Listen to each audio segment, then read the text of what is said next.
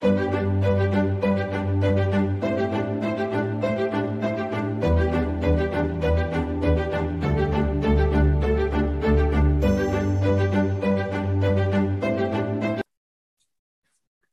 Power, Chapter 4 The Secret of Faith Cures.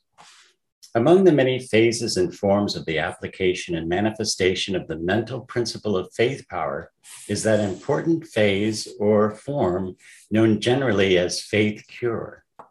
The consideration of the phenomena arising from the application and manifestation of this phase or form of faith power is well worthwhile not alone because of their importance on their own account, but also because of the fact that in such consideration there is brought to light the operation of the potent force inherent in such general principle itself. By faith cure is meant the cure of disease by the exercise of faith in some external force or power, or in the force or power inherent in the mental or spiritual nature of the mind or soul of the individual.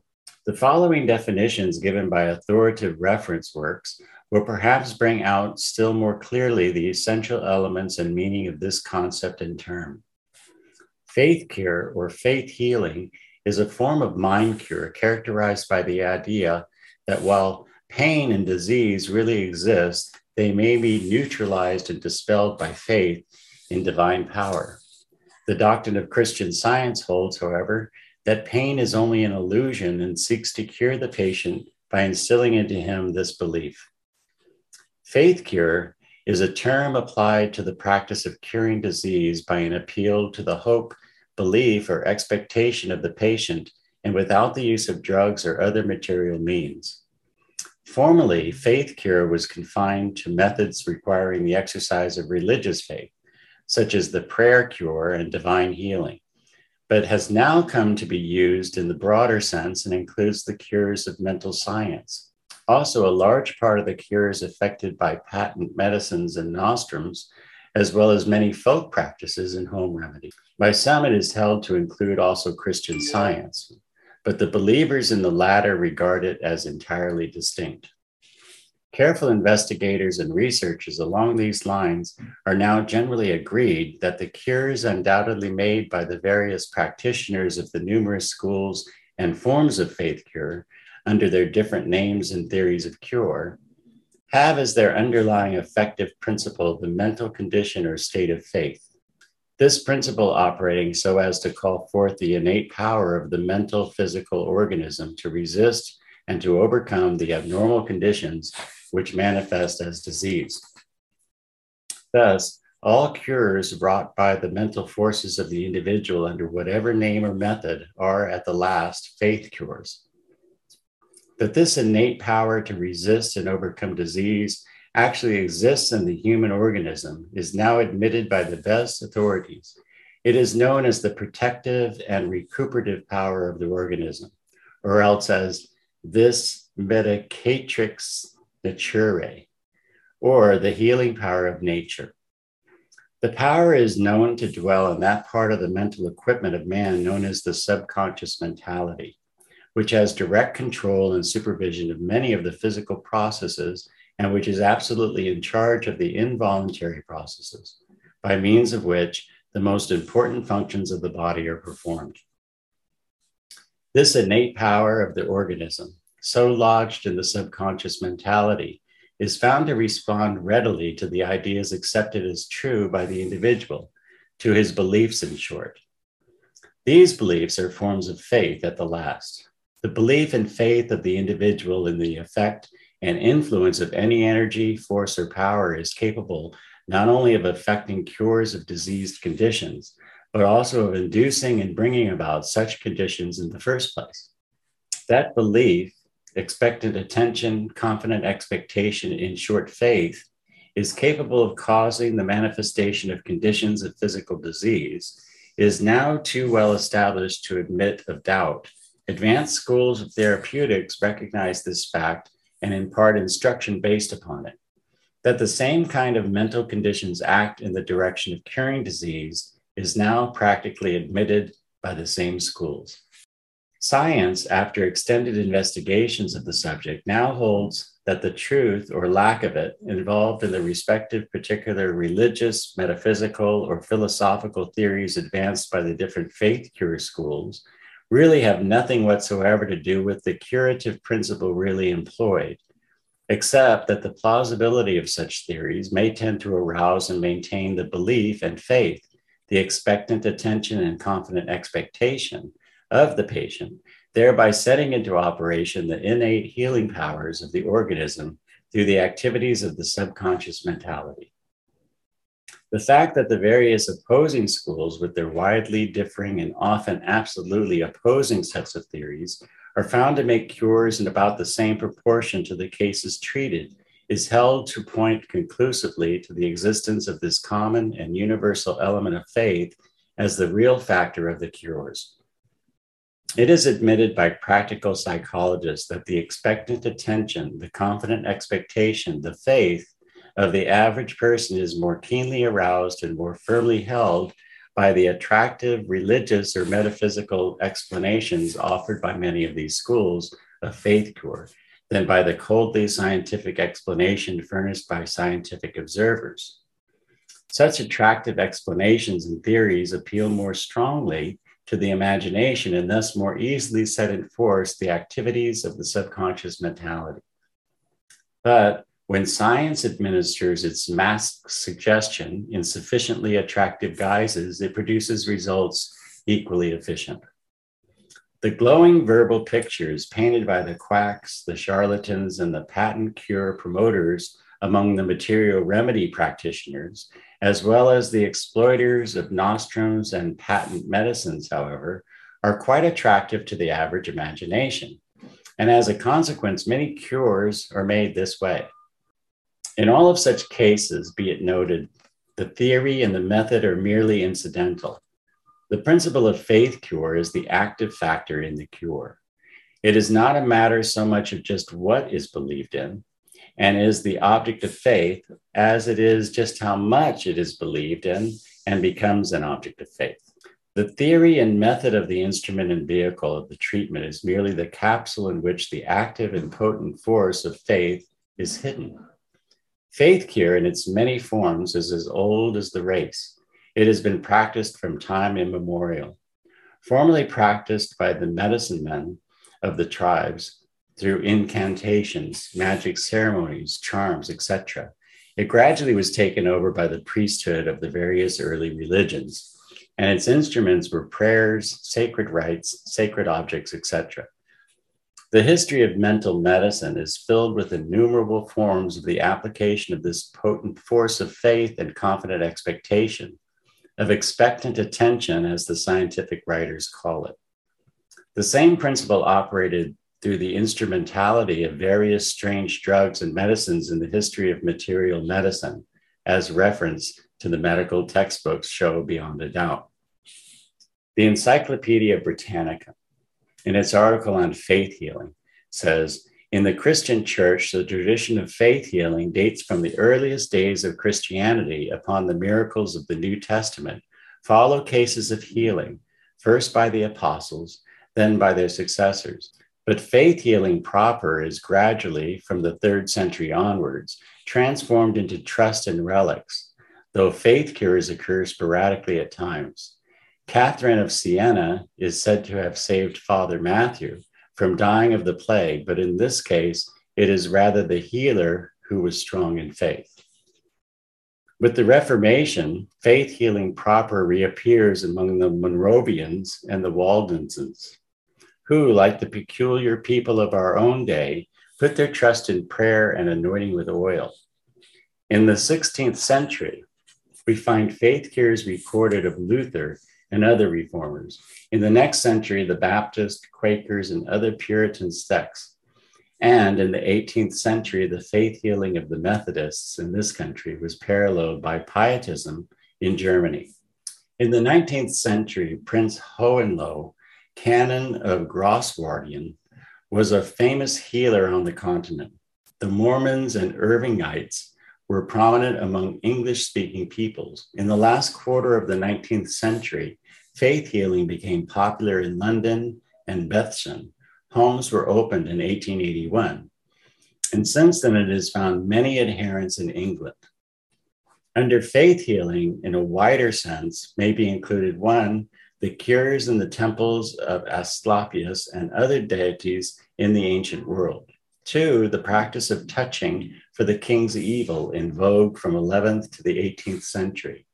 Three, the cures of Valentine Greatrakes, the stroker, 1628 to 1683. And four, the miracles of Lourdes and other resorts of pilgrims, among which may be mentioned St. Winifred's Well in Flintshire, Trèves, with his holy coat. The grave of the Jansenist F. de Paris in the 18th century. The little known town of Kevelaer from 1641 onwards. The tombs of St. Louis, Francis of Assisi, Catherine of Siena, and others. From the psychological point of view, all these different kinds of faith healing, as indeed all kinds of faith healing, as indeed all kinds of mind cure, including those of Christian science and hypnotism, depend upon suggestion. In faith healing proper, not only are powerful direct suggestions used, but the religious atmosphere and the auto suggestions of the patient cooperate, especially when the cures take place during period of religious revival or at other times when large assemblies and strong emotions are found. The suggestibility of large crowds is markedly greater than that of individuals, and to this greater faith must be attributed the greater success of the fashionable places of pilgrimage. The suggestibility of large crowds is markedly greater than that of individuals, and to this greater faith must be attributed the greater success of the fashionable places of pilgrimage. In general accounts of the phenomena of faith healing, such as the one above quoted, you will generally find two points needing more detailed comment. Namely, one, the point that cures are made even when the patients do not believe in the healing power invoked. And two, the easy reference of the basic cause to suggestion, the statement often being made that it is merely suggestion. Let us consider these two points in a little further detail. In the first place, the person subjecting himself to these healing agencies always has some degree of belief and faith in the possible efficacy of the agency employed, else he would not take the trouble and spend the time and money necessary to take the treatment. This faith may be merely a sneaking belief, but it is always there. Particularly where money is involved, this element must be present. For one does not part with money for treatments which he feels certain will do no good. There is always some hope, belief, and faith present. Even the man who sneers at the idea of his warts being cured by a powwow has at least a faint hope of some possible good accruing to him, else he would not bother with the matter at all. This faint hope, belief, or faith is taken up by the subconscious mentality and is there intensified, magnified, and concentrated. It may be stated as a positive and invariable principle that without some degree of faith and hope, some degree of expectant attention, there can be no faith cure. This belief, hope, and faith may be hidden and apparently rejected by the conscious mentality, but its seeds and roots are present in the subconscious mentality and begin to grow and send forth shoots and sprouts under the power of the expectant attention. In the second place, to explain the phenomena of faith cure by the statement, it is merely suggestion, is but to give the phenomena a new name. Affixing a new term is not a true explanation. Of course, faith cure is suggestion, but what is suggestion? Analyzing the phenomena attributed to suggestion and reducing the idea of suggestion to its essential elements, we find that suggestion consists of one, placing a strong idea in the mind, grafting it on the mind, as it were. Two, arousing the expectant attention of the results implied or indicated in the suggested idea. And three, setting into operation the activities of the subconscious mentality in the direction of bringing about the result pictured by the expectant attention, which in turn has been aroused by the suggested idea. There you have the whole idea of suggestion in a nutshell. The suggested idea may be one of disease as well as of healing, It may be deliberately or otherwise grafted on the mind by another person, or it may arise through the autosuggestion of the person himself, made up of the material of ideas or suggestions that he has picked up in his experience with the world. In each case, and in all cases, the suggested idea is an idea which strikes the mind with force and which seems quite reasonable, i.e., worthy of some belief. The expectant attention may be that of either fear or of hope, as we have explained to you before. Its characteristic element is holding in mind with the idea that it will come to pass, happen, or occur in some way. The action of the subconscious mentality we have previously described to you. Its action is that of accepting the suggested idea, manifesting the expectant attention even more powerfully and more consistently than does the conscious mentality, and setting about to make the idea come true, to realize the expectation, to make come about that which is ideated and expected.